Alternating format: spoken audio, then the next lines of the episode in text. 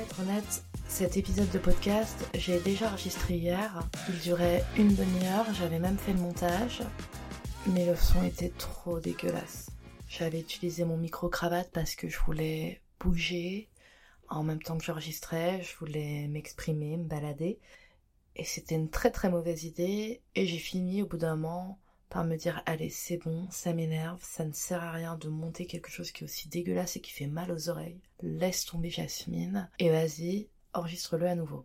Vu que je suis quelqu'un de plutôt égocentrique et que j'adore parler pour parler et m'écouter parler bien sûr, eh bien c'est un plaisir de me retrouver encore une fois à enregistrer le même épisode de podcast. Ce week-end j'étais au séminaire de The Bee Boost donc le Bichot, qui se déroulait à Paris. Et honnêtement, j'y suis allée euh, pour être boostée, pour prendre de la force, pour rencontrer du monde, pour sociabiliser, parce qu'on peut dire ce qu'on veut de l'entrepreneuriat, la solitude, ça bouffe. Et c'était vraiment très très sympa. Lors de cet événement, j'ai rencontré de superbes personnes et je me suis rendu compte que vraiment les réseaux sociaux, souvent, ça pourrissait nos relations et ça nous donnait des images ultra déformées des gens qui nous poussaient à les aimer ou pas, mais pas pour les bonnes raisons. Lors de ce séminaire, plusieurs personnes sont venues nous partager leurs connaissances et leurs compétences et c'était vraiment sympa. Et il s'avère que le deuxième jour, c'est Raphaël Torel qui est venu se présenter à nous. Et Raphaël Torel, c'est un coach mindset. À la fin de sa présentation, il y avait un moment de questions-réponses et je me suis dit que c'était le moment de poser une question. Une question qui me hante parce qu'elle n'est pas là tous les jours. Ce que je veux dire par là, c'est qu'il y a des jours où je me sens pas du tout concernée par cette question et où je suis la reine du monde.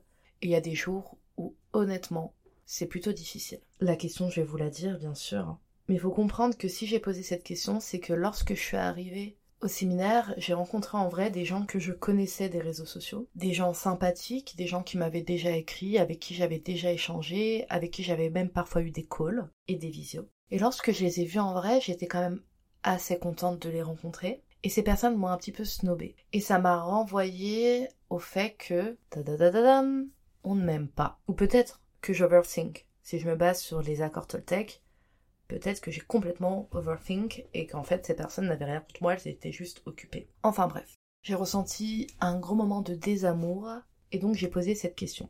Comment faire pour accepter que les gens ne nous aiment pas? Même si on est gentil, même si on est généreux, même si on est sympa, comment accepter cela?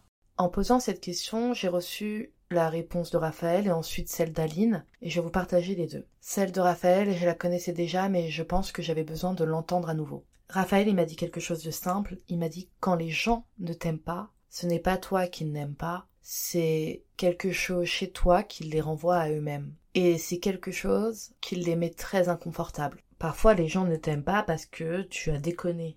Et auquel cas, s'il y a des retours constructifs, prends-les. Ils sont importants. Mais parfois, les gens ne t'aiment pas pour ce que tu es profondément. Pour des traits de caractère, ta gentillesse, ta douceur, ton engagement, tes valeurs, ta résilience, des choses qu'ils ne supportent pas. Peut-être parce que chez eux ça fait écho à des mauvaises expériences, ou peut-être que parce que pour eux, ces traits de caractère sont synonymes de non-professionnalisme, sont synonymes de bêtises, sont synonymes de mauvaise foi, enfin peu importe, ça les concerne. Alors ce que tu dois retenir, c'est que lorsque les gens ne t'aiment pas, ça ne te concerne pas. Ça dit beaucoup plus de choses d'eux que de toi. Et lorsque tu comprends ça, tout paraît tellement plus fluide parce que les gens ne parlent pas de toi. Lorsqu'ils te critiquent, ils parlent d'eux ou de leur rapport à cette problématique. Mais ça ne parle jamais vraiment de toi, ça part des autres. Et je vais essayer d'expliquer ça parce que moi je suis quelqu'un qui parle beaucoup, je suis quelqu'un qui va dans tous les sens. Et c'est vrai que le podcast c'est assez challengeant pour moi par rapport à ça. Je vais essayer d'expliquer ça, mais il y a une notion que, que j'explique souvent, c'est que lorsqu'un trait de ton caractère plaît à des personnes et ne plaît pas à d'autres, tu comprends matériellement que le problème ce n'est pas ton trait de caractère, mais c'est les gens que tu as en face de toi. Et je sais même pas si c'est un problème. On peut juste dire que c'est la variable qui change tout. Ce que je veux dire par là, c'est que si t'étais vraiment insupportable, si t'avais vraiment un mauvais comportement, si vraiment t'étais pas aimable, eh bien il y aurait personne qui aimerait ces traits de caractère chez toi, il y aurait personne qui aimerait cette folie chez toi, il y aurait personne qui aimerait cette gentillesse, cet engagement, ces prises de position. À partir du moment où la variable qui fait tout changer n'est pas toi, mais ce qui catalyse autour des personnes avec qui tu es, c'est que le problème ce n'est pas toi, je sais pas si tu comprends ce que je veux dire par là, c'est quand même une notion assez difficile. Je vais prendre l'exemple de l'amour. Moi, pendant très longtemps, je pensais que dans une relation, il y avait ou dans un premier temps moi qui étais un problème, ou dans un second temps toi qui étais un problème. Et en fait, je me suis rendu compte qu'il n'y a pas de problème. Il n'y en a pas matériellement, il n'y a pas de problème parce qu'en fait, les choses que je ne supporte pas chez toi, une autre personne pourrait les supporter. Et les choses que tu ne supportes pas chez moi, une autre personne pourrait les supporter. Donc à partir de ce moment-là, c'est bien que le problème ce n'est ni toi ni moi. Le problème c'est notre relation, le problème c'est notre dynamique, le problème c'est que quand je te rencontre ou quand tu fais certaines choses, tu viens chercher quelque chose en moi que je ne supporte pas, qui m'agace, qui me met mal. Et ça je pense qu'il faut le retenir. Et c'est pour ça que déjà bah je te partage ce propos de Raphaël et je le remercie. Lorsque les gens ne t'aiment pas, ce n'est pas toi le problème, c'est eux qui doivent dealer avec eux-mêmes et avec ce que ça vient chercher chez eux. Puis après, il y a Aline qui est montée sur la scène et qui a rebondi sur cette question et qui a dit que pendant très longtemps, elle avait beaucoup de mal avec les gens qui ne l'aimaient pas ou avec les gens qui la critiquaient. Ça pouvait la mettre très mal pendant très longtemps, elle ne supportait pas ça. Et ça s'est calmé il y a quelques temps parce qu'elle s'est rendue compte qu'elle cherchait chez les autres l'amour qu'elle ne s'apportait pas. Ce que je veux dire par là, c'est qu'Aline ne s'aimait pas assez, elle ne se donnait pas assez d'amour. Alors il fallait combler ce manque d'amour, il fallait combler ce trou, et donc elle allait chercher chez les autres. Alors n'oublie pas que lorsque tu ne supportes pas qu'on ne t'aime pas, le vrai problème, ce n'est pas le manque d'amour des autres ou le fait que les autres ne t'acceptent pas. Au fond de toi, le vrai problème, c'est que toi-même, tu ne t'aimes pas assez. Et donc, t'essayes de trouver la validation chez les autres. Et en fait, c'est la pire idée du monde. Parce que lorsque ton estime de toi dépend de la personne que tu as en face de toi, il n'y a aucune stabilité dans ton rapport à toi-même et dans ton image de toi-même. Dans un second temps, je voulais quand même te rappeler que quand quelqu'un qu'on n'aime pas ou pour qui on ressent pas grand chose ne nous aime pas, c'est vrai que c'est plutôt facile de se dire j'en ai rien à foutre parce qu'on ressent la même chose. Mais quand on est attiré par quelqu'un, que ce soit amoureusement, amicalement, professionnellement, et qu'en face de nous on a quelqu'un qui n'est pas vraiment attiré par nous, qui n'est pas vraiment intéressé, et eh bien là ça devient très difficile. Et pourtant je pense au fond de moi que si certaines personnes ne sont pas attirées par nous, c'est parce qu'on n'a rien à foutre avec elles. Je vais essayer de vous raconter ça sans vous raconter toute ma vie, mais il y a quelques années, je parlais à ma psy, enfin à mon ancienne psy qui entre temps est devenue une amie, mais promis on avait arrêté la thérapie avant de commencer l'amitié. Et je lui expliquais que je voulais plus fréquenter telle personne, que je voulais sortir de cette relation, que je n'étais pas épanouie, mais que la personne était très épanouie et ne voulait pas que je la quitte. Et ma psy m'expliquait qu'en fait, la personne ne s'était juste pas rendu compte ou ne s'était juste pas encore rendu compte que la relation ne lui convenait pas non plus. Ce que je veux dire par là, c'est que l'amour à sens unique, ça n'existe pas. Ça s'épuise très rapidement. Parce que l'amour à sens unique, c'est un non-sens. Tu ne peux pas aimer quelqu'un qui ne t'aime pas. Tu peux être attiré par cette personne parce qu'elle vient titiller quelque chose chez toi. Que ce soit son humour, sa beauté, son charme, son intelligence, sa générosité, ça vient chercher quelque chose chez toi. Et donc tu fantasmes une potentielle relation avec cette personne parce que tu penses qu'avec cette personne ça pourrait vraiment marcher. Et finalement, je crois que non. Je crois que si ça marche pas tout de suite, c'est parce que ça doit pas marcher du tout. Je crois au fond de moi que lorsque tu es attiré par quelqu'un et que c'est à sens unique, c'est qu'en fait tu t'es juste pas encore rendu compte que t'étais pas du tout faite pour cette personne. Et tu vas bientôt t'en rendre compte quand elle va bousiller ta vie. Plus sérieusement.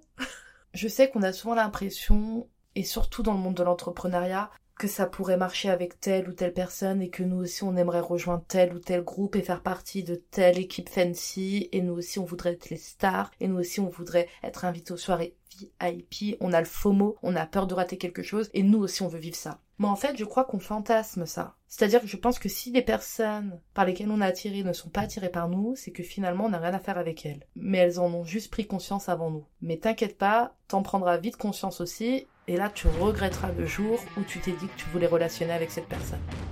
Quand j'ai posé cette question et que j'ai fondu en larmes, eh bien, il y a beaucoup, beaucoup, beaucoup de femmes qui sont venues me voir en pleurant, en riant, en me disant qu'elles m'aimaient, mais surtout en me remerciant et en me disant qu'elles aussi elles ressentaient ça. Et je me suis rendu compte que c'était totalement normal. Parce que nous sommes toutes touchées par le syndrome de la gentille petite fille jolie et sage. Ce syndrome, il vient prendre ses racines dans notre enfance. On doit être gentil, on doit être sage, on doit avoir des bonnes notes à l'école, on doit avoir des jupes pas trop courtes et Jasmine N'ouvre pas les cuisses, même si tu n'as que 7 ans, ce n'est pas bien d'avoir les jambes écartées, c'est vulgaire. On doit être la plus jolie, on doit être la mieux mariée, la plus intelligente, celle qui cuisine le mieux et celle qui fait un ménage incroyable.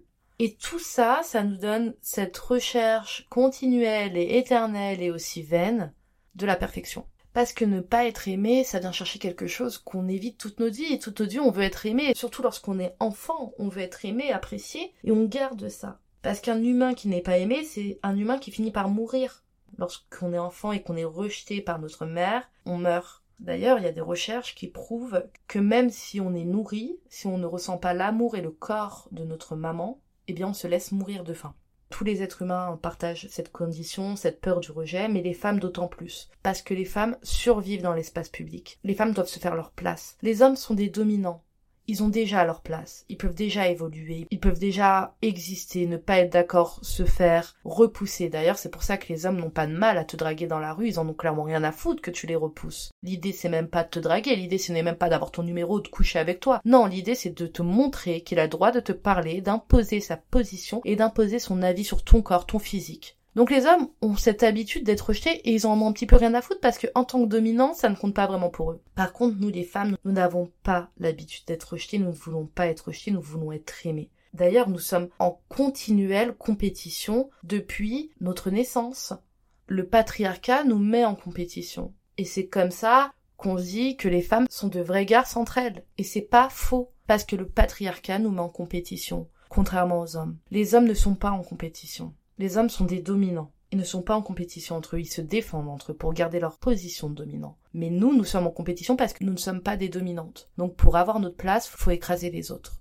C'est normal en tant que femme d'avoir peur de ne pas être aimée parce qu'on est né pour être aimé, on est né pour aimer et pour faire du care et pour penser aux autres. Et parce qu'on est né pour penser aux autres et pour aimer les autres et pour prendre soin des autres, si les autres nous rejettent, on n'a plus aucune raison d'exister. Et ça, c'est triste.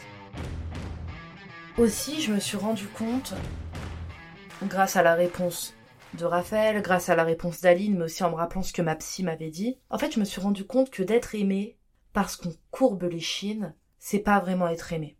Si t'es aimé parce que tu ne prends aucune position, parce que tu veux satisfaire tout le monde, c'est pas vraiment toi qu'on aime, c'est nous-mêmes. Tu deviens juste un sorte de sextoy masturbatoire égocentrique. C'est moi que j'aime à travers toi. Ce n'est pas toi, toi je te connais pas, t'es juste le reflet de ce que moi je pense. Parce que tu ne donnes jamais ton avis, parce que tu n'imposes jamais tes limites, parce que tu dis amène à tout. Alors c'est pas toi que j'aime, je sais même pas qui t'es. En fait, je sais même pas qui t'es. C'est moi que j'aime à travers toi. Parce qu'à travers toi, je peux exister. À travers toi, je fais vivre mon avis. Alors moi, je te conseille une chose. Impose-toi, démarque-toi, parle de toi, attire grâce à ta personnalité. Rejoins ma masterclass live du 23 novembre. Elle aura lieu de 13h à 14h et elle portera sur le storytelling, le féminisme et l'entrepreneuriat. Parle de toi, montre pourquoi on doit travailler avec toi et pas avec quelqu'un d'autre. Parce que ce que tu fais, avec tout le respect que j'ai pour toi, que tu sois graphiste, designer, photographe, CM, ce que tu fais, t'es pas la seule à le faire. Et il y a des gens qui le font mieux que toi et d'autres qui le font moins bien que toi. Donc la seule chose sur laquelle tu peux te reposer, la seule chose que personne ne fait comme toi, la seule chose que personne ne peut te piquer, c'est ta personnalité et c'est ton histoire. Alors montre-toi. Et putain, s'il te plaît, ne sois pas un sextoy masturbatoire. Je te fais des gros bisous. Et si cet épisode de podcast t'a plu, n'hésite pas à me laisser un avis 5 étoiles. Ça me ferait trop plaisir. Je t'embrasse.